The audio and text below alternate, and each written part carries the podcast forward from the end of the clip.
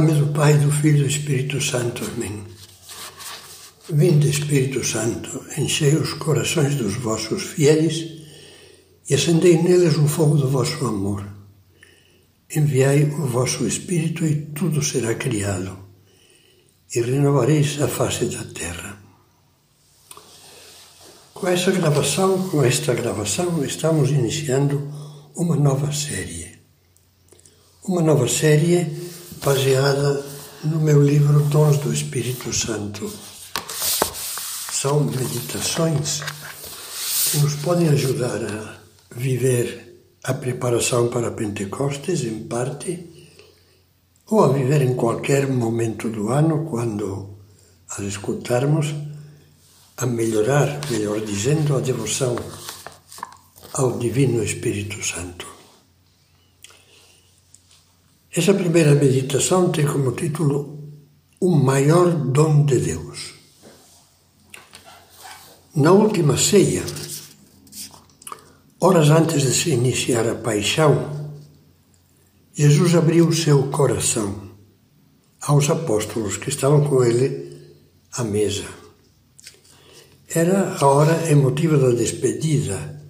Ele encorajou-os e os consolou com ternura dizia-lhes palavras comoventes: Filhinhos meus, por um pouco ainda estou convosco. Agora deixo o mundo e volto para junto do Pai. Não se perturbe o vosso coração. Não vos deixarei órfãos. Como o Pai me ama, assim também eu vos amo. Vós sois meus amigos. Isso Jesus diz a todos nós. Nesse clima carinhoso, de repente, o Senhor pronunciou umas palavras que deixaram os discípulos atordoados, desconcertados. Digo-vos a verdade, convém a vós que eu vá, porque se eu não for, o Paráclito, o Espírito Santo, não virá a vós. Mas se eu for, eu vou-lo enviarei. Os apóstolos estavam sofrendo com o tom de despedida da das palavras de Cristo na última ceia, mas nem lhes passava pela cabeça que essa separação pudesse ser, como Jesus acabava de dizer, necessária, conveniente, um bem para eles. O que queria dizer Jesus com estas palavras? Só encontramos a resposta quando conseguimos entender que aquela noite da Quinta-feira Santa e os dias seguintes, a paixão, a ressurreição, foram a hora de Jesus, aquela hora que ele anelava. Ainda não chegou a minha hora. A hora da salvação ardentemente esperada por ele. A hora em que completou a sua entrega redentora, que era a razão da sua vinda ao mundo e que levou o seu amor até o cume.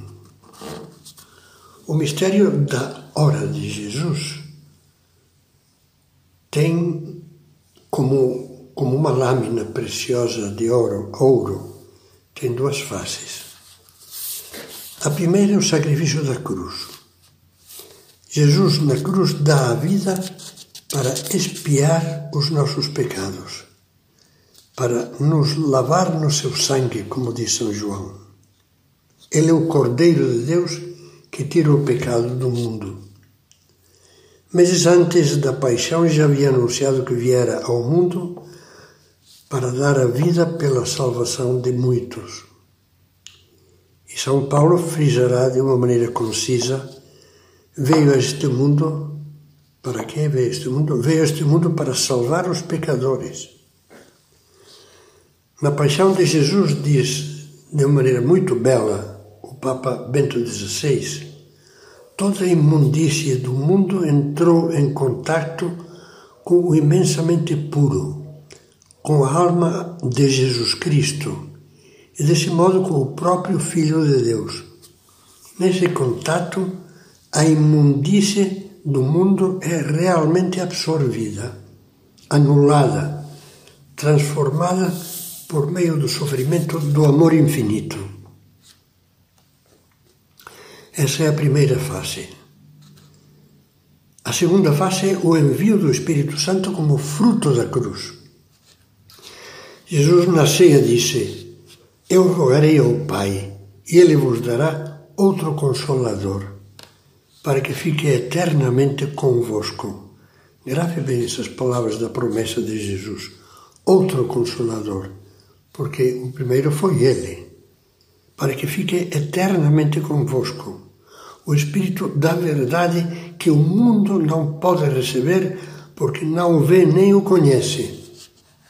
Mas vós o conhecereis, porque permanecerá convosco e estará em vós. Ele nos transformará em templos do Espírito Santo, templos de Deus, templos do amor de Deus. Isso é a alma cristã que está em graça. Alguns outros padres dos primeiros séculos entendiam que as palavras entregou o Espírito, com as quais São Mateus conclui a narração da morte de Jesus, na realidade se referiam ao Espírito Santo e deveriam ser traduzidas por enviou entregou-nos o Espírito. Quer dizer que, uma vez consumado o sacrifício que nos resgata do pecado, Nosso Senhor envia à sua Igreja e às almas em particular o Espírito Santo. O amor divino em pessoa, o amor dentro do seio da Trindade, ele o envia como fonte de vida nova, de vida sobrenatural. A vinda do Espírito Santo, que, como Jesus dizia, o Pai enviará em meu nome, é sem dúvida o maior fruto do sacrifício redentor. Lavados os nossos pecados na cruz, as almas redimidas, limpas, justificadas, têm as portas abertas para receberem o amor de Deus e viver dele, e com ele em uma santa intimidade. Algo que se alguma vez esse bem infinito que se alguma vez nós perdemos, podemos recuperar com arrependimento sincero e uma boa confissão. São Paulo expressava o que dizíamos de modo vivo: o amor de Deus foi derramado em nossos corações pelo Espírito Santo que nos foi dado.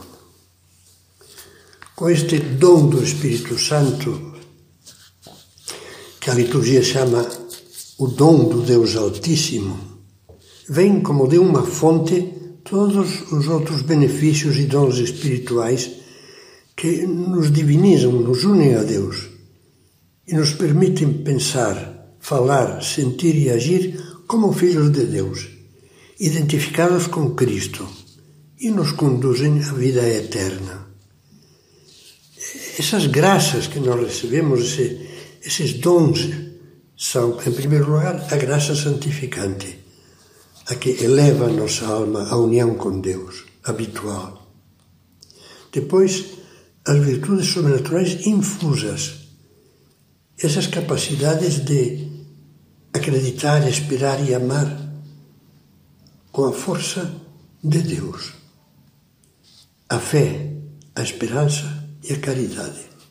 Depois, os carismas que são esses dons que Deus nos dá para o benefício dos outros. Por exemplo, os carismas que acompanham num casamento cristão a missão de um pai ou de uma mãe. Ou os carismas que acompanham a missão do sacerdote. Os dons que vêm do alto que lhe permitem desempenhar o seu ministério como ministro de Cristo.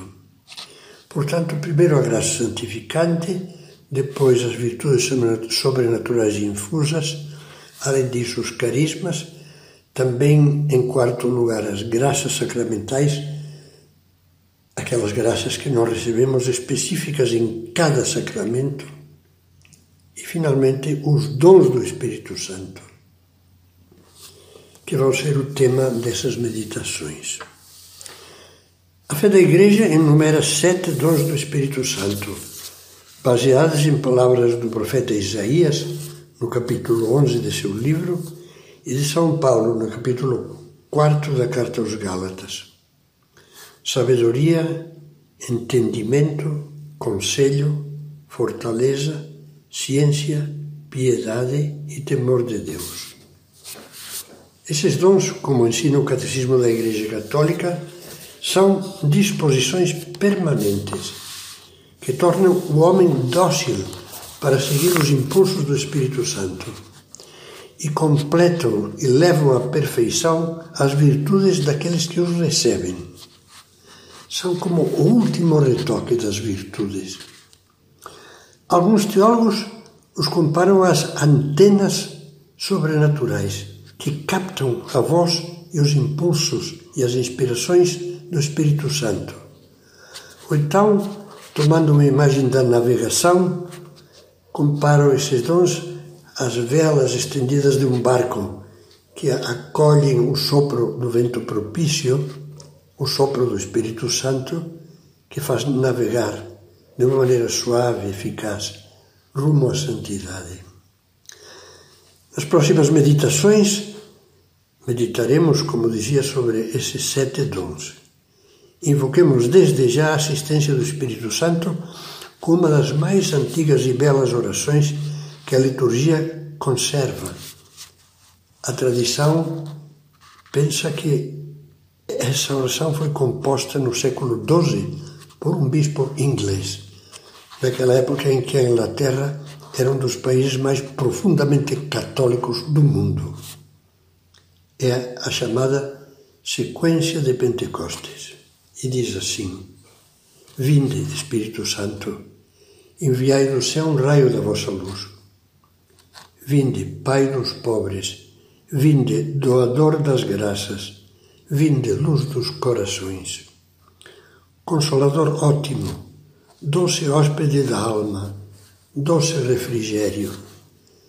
Descanso no trabalho, no ardor, tranquilidade, consolo no pranto. Ó luz santíssima, enchei o mais íntimo dos corações dos vossos fiéis.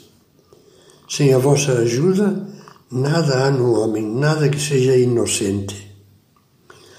Lava o que está sujo, rega o que é árido, cura o que está doente, dobra o que é rígido, aquece o que está frio, dirige o que está desviado. Concedei, concedei aos vossos fiéis que em vós confiam vossos sete dons sagrados. Dai o mérito da virtude, dai o porto da salvação, dai a eterna alegria. Amém.